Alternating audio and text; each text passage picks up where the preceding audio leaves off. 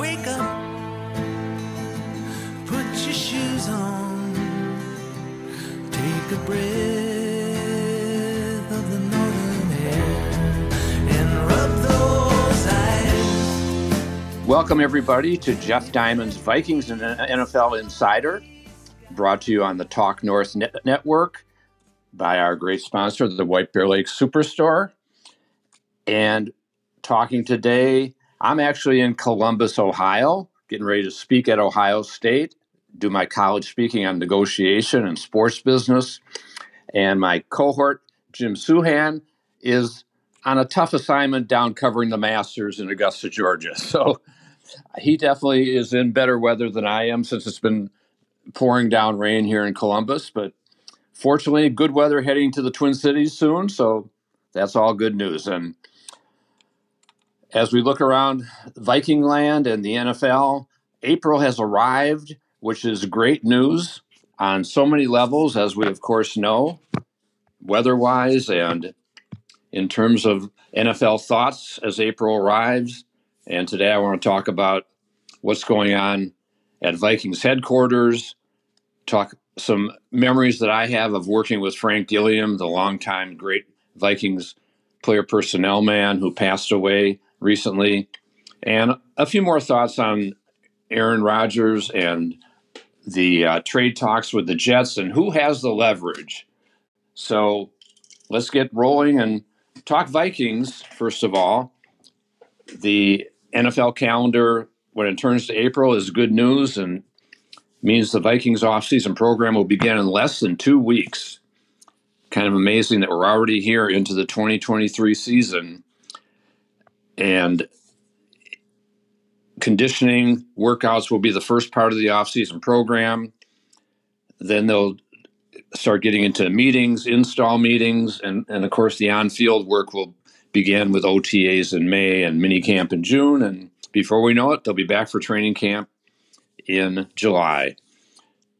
The install meetings are going to be interesting, of course, especially for the defense, with new defensive coordinator Brian Flores putting in his more aggressive system after Ed Donatell was fired early this offseason. Offensively, probably not much in terms of changes for Kevin O'Connell and his system and for Kirk Cousins.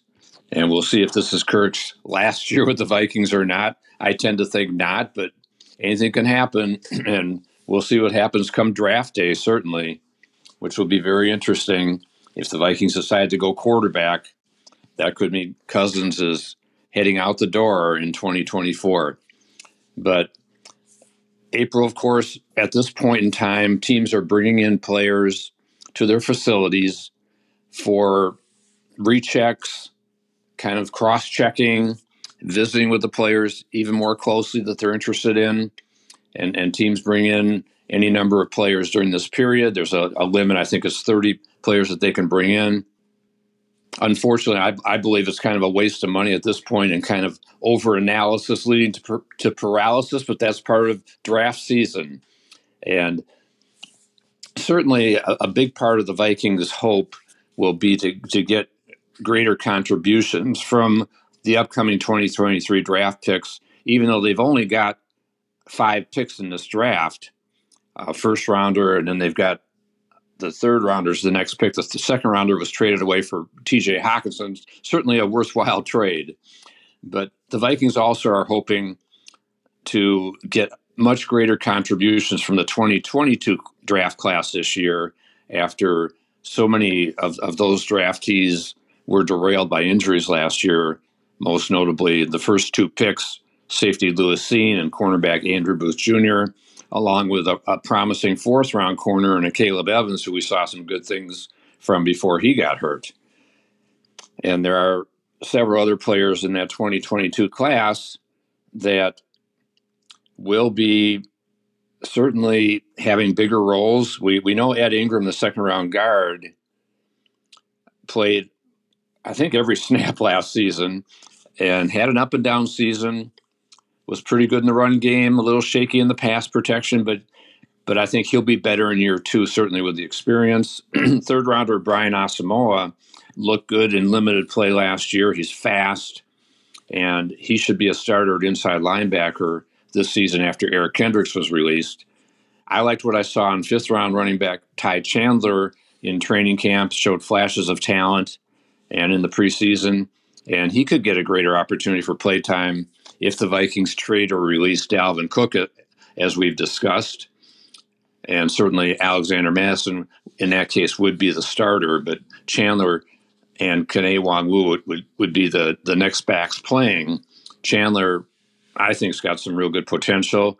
Another fifth round pick last year, Esezi Otomewo from, from the University of Minnesota, got some play time and, and he could also develop. And we saw some signs of, of potential in wide receiver Jalen Nailor, the sixth round pick. And he could have an opportunity to compete for the third receiver spot with KJ Osborn moving to number two after the departure of Adam Thielen. So I always said that players improve the most from year one to year two. I think that last year's draft class will make much greater strides this year in that regard. But looking ahead to the 2023 draft, as I said, only five picks, and it's expected that GM Kwesi Adofo-Mensah will select a corner in the first round from a very talented group but I would certainly not be surprised if the pick is, is a pass rusher, a, a defensive tackle, or even a quarterback because of the uncertainty with Za'Darius Smith and his situation, who he's asked to be traded. Kirk Cousins' lack of an extension so far, even though they did restructure his contract, but right now his this is his last year under contract. I still expect him to get it, an extension done. It's just been I think, delayed by some of the other quarterback signings around the league, particularly Daniel Jones, as we've discussed.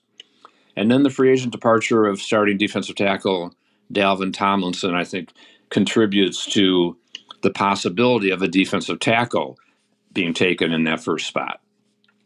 So, a lot of exciting things happening here in the month of April, and things will ramp up into June and we'll be following it very closely here on Talk North. Want to thank our producer, Brandon Morton, and as I said, our longtime sponsor, White Bear Lake Superstore.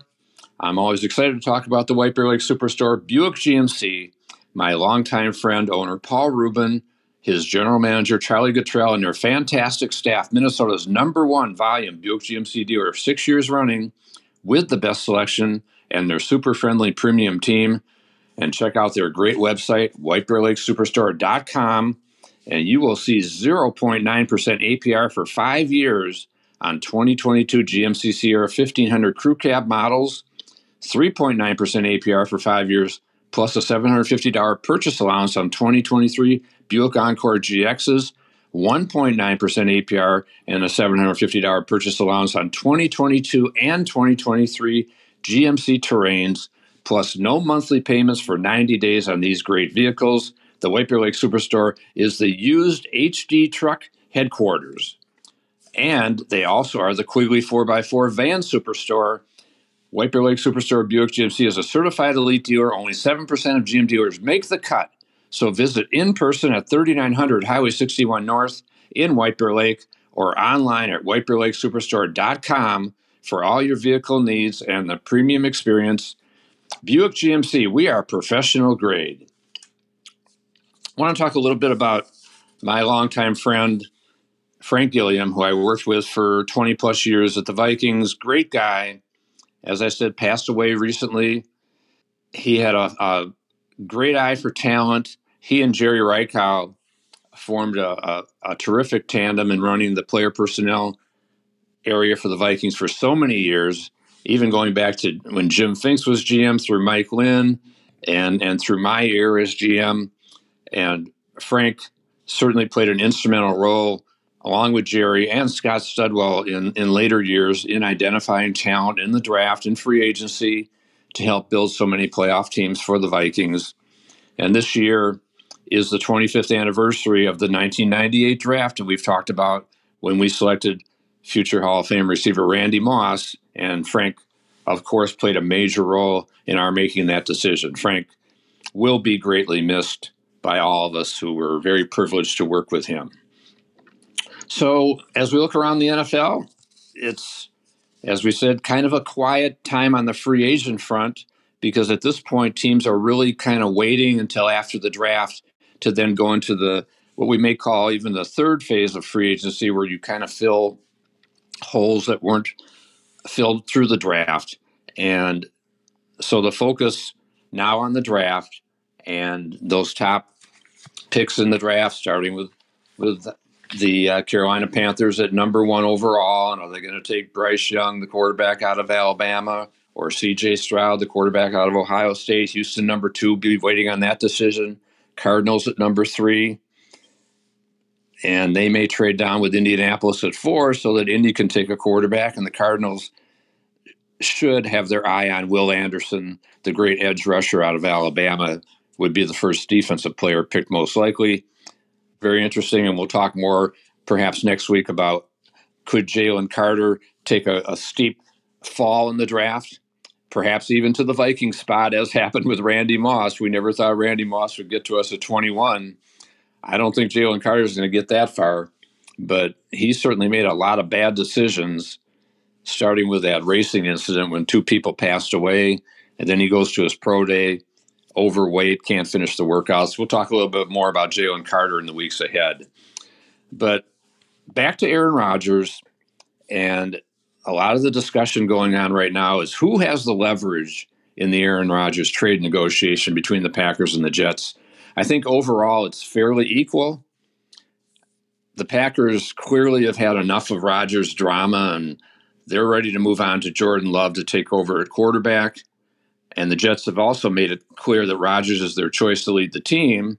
And Rodgers has said he wants to go to the Jets. So here we are. The Jets players, coaches, and fan base are counting on it to happen, especially after the poor quarterback play that derailed their season last year from former number one pick Zach Wilson. And the Jets want him to sit and watch Rodgers for a while and see how the future Hall of Famer gets it done.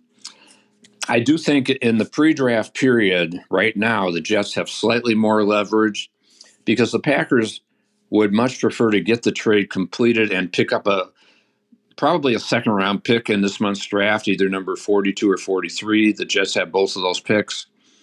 I think it's unlikely the Jets would give up their first round pick, number 13 overall.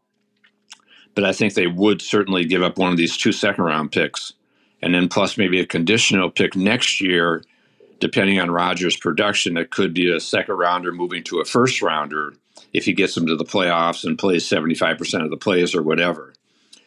So, meanwhile, the Jets, of course, would like to get Rodgers into their facility when the offseason program opens in two weeks, but really, they don't need him present until May when the on field work, work begins in OTAs and let, let, let's uh, let's be honest here. Rodgers' former offensive coordinator at the Packers is Nathaniel Hackett, who's now the Jets offensive coordinator.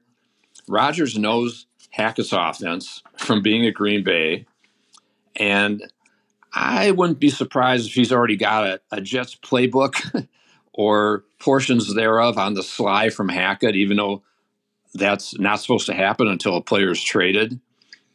And certainly another factor on the Packers' part that they're mentioning is that they'll take on an additional $9 million cap charge this year by trading Rodgers before June 1st, where they would absorb a $40 million dead money hit to their cap, which they can afford to do right now, and just get it over with in one year rather than spreading it over two years if he's traded after June 1st. Now, having said that, if no deal is made before the draft, then I think the leverage shifts to the Packers as they can say, hey, we, we want to wait until after June 1st to finalize the trade so they can split the salary cap dead money hit over two years, which would give them $25 million of additional cap room this year to add some bargain free agents, sign their draft class. And let's remember the, the salary cap right now is on the basis of the top 51 players, and eventually you have to cover all the players on your roster which is 53 plus maybe four or five injured reserve players plus a practice squad. So even the Vikings, with only about a million dollars of room, they need to free up more room in order to sign their draft choices, maybe add a, a bargain free agent, such as a guy like Justin Houston is still sitting out there. And he had nine and a half sacks last year. Yeah, he's 34 years old, but I would love to see him uh, in a purple uniform. And I'm sure the Vikings would too, because the guy seems like he never ages. and I think they could get him for maybe three to five million dollars on a one year deal. I think they also need a veteran receiver, uh, and after Adam Thielen left, to perhaps be that number three guy behind Jefferson and and, and Osborn. And we know the third receiver plays a lot in this offense. It could be Jalen Nailor, as I as I suggested, it could be Jalen Reagor, but maybe it's a guy like Jarvis Landry who is still available in free agency. I don't think it's going to be Odell Beckham Jr. because that would be too pricey. And similarly with, with DeAndre Hopkins, who's a guy who's been rumored to be on the trade block in Arizona. I don't think the Vikings are trading for him when they're going to have to be paying Jefferson over $30 million a year very shortly. So it will be interesting to see what the Vikings do if they can indeed free up some more room. The easiest way to do that is get an extension done with, with Cousins in which they can even lower his cap number further, or if they decide to release Za'Darius Smith or or Dalvin Cook, those are significant savings of anywhere from seven to twelve million dollars per player. So I think that those are some things that can happen down the road here, either pre-draft or post-draft. We'll see. We'll keep an eye on all these things that are that are going on in Viking land and around the NFL. And so, meanwhile, it was kind of interesting this week. Um, as I've mentioned before, I've been doing some writing for a website called the, the 33rd Team. And they asked me this week to rank the nine best players to potentially hit the free agent market next year. And it was an interesting project to work on you can check out my story on on the 33rdteam.com. And in that particular exercise, what was kind of fascinating was to look at the 2023 free agent class had had a lot of impact players who made big bucks on the open market. We know that, but the 23 class really pales in comparison to the superstar talent that could hit the market next year. now, of course, we we qualify that by saying a lot of these players will be extended this year or they'll be franchise tagged next February. But some of these guys are going to hit the market. And the leader in my group was Nick Bosa of the 49ers. There's no way I would think that the 49ers ever let him get out the door. He had 18 and a half sacks last season, 51 tackles, 19 tackles for loss, and an incredible 48 quarterback hits. He's a three time Pro Bowler, the number two overall pick in 2019. He's only 25 years old. That's the perfect age to sign a, a player to a, a great big second contract. And I always preferred to sign free agents coming out of the rookie deals. So Nick Bosa will be shooting for the top of the edge rusher, defensive end, outside linebacker market, which is led by TJ Watt at 28 million a year. And certainly another guy who's got an, eye on that market is, is Danielle Hunter of the Vikings. He's not going to get to that level, but he definitely wants to exceed his current $15 million a year deal. And that, that's a contract that's been kind of under the radar, but it's going to be com- coming up for conversation very soon, believe me. And then you've got Lamar Jackson, who could, again, once again, be franchised by the Ravens if he's not signed long term or doesn't sign with another team he could be on the market next year.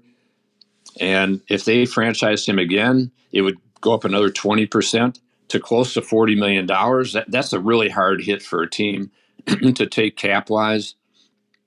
Chris Jones of the Chiefs, uh, probably the best defensive tackle in the league. And he'll have his eye on Aaron Donald's deal. That was 31.7 million per year. Donald had been the best defensive tackle in the league but had some injury issues last year, and his production declined a little bit. And Chris Jones, I think, right now is the best guy. And we just saw Daron Payne sign for ninety million over four years, 22 and a half a year. So Chris Jones has been making 20 million a year. No chump change, but he's going to be looking for a lot more than that next year. Devin White, a great inside linebacker from the Buccaneers, will be potentially hitting the market. Jeffrey Simmons of the Titans. Then there's Kirk Cousins of the Vikings. He's definitely in my top nine. Tee Higgins of the, of the Bengals, wide receiver. Trevon Diggs, great corner.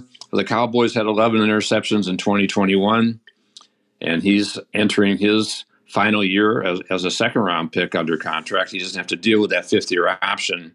Another under the radar guy, Brian Burns of the Panthers, excellent outside linebacker, edge rusher, 12 and a half sacks, 22 quarterback hits last year.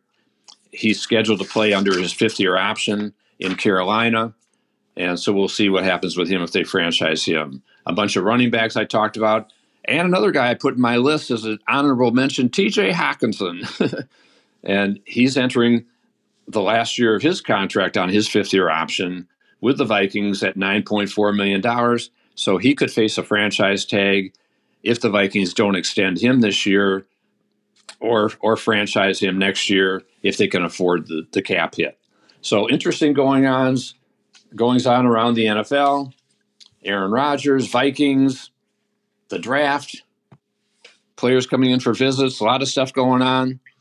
And we will continue to cover it on our Talk North podcast, Jeff Diamond's Vikings and NFL Insider, brought to you by the White Bear Lake Superstore Buick GMC. And look forward to talking with you next week. Jim will be back from Augusta. And everybody have a great week. And thanks for joining us.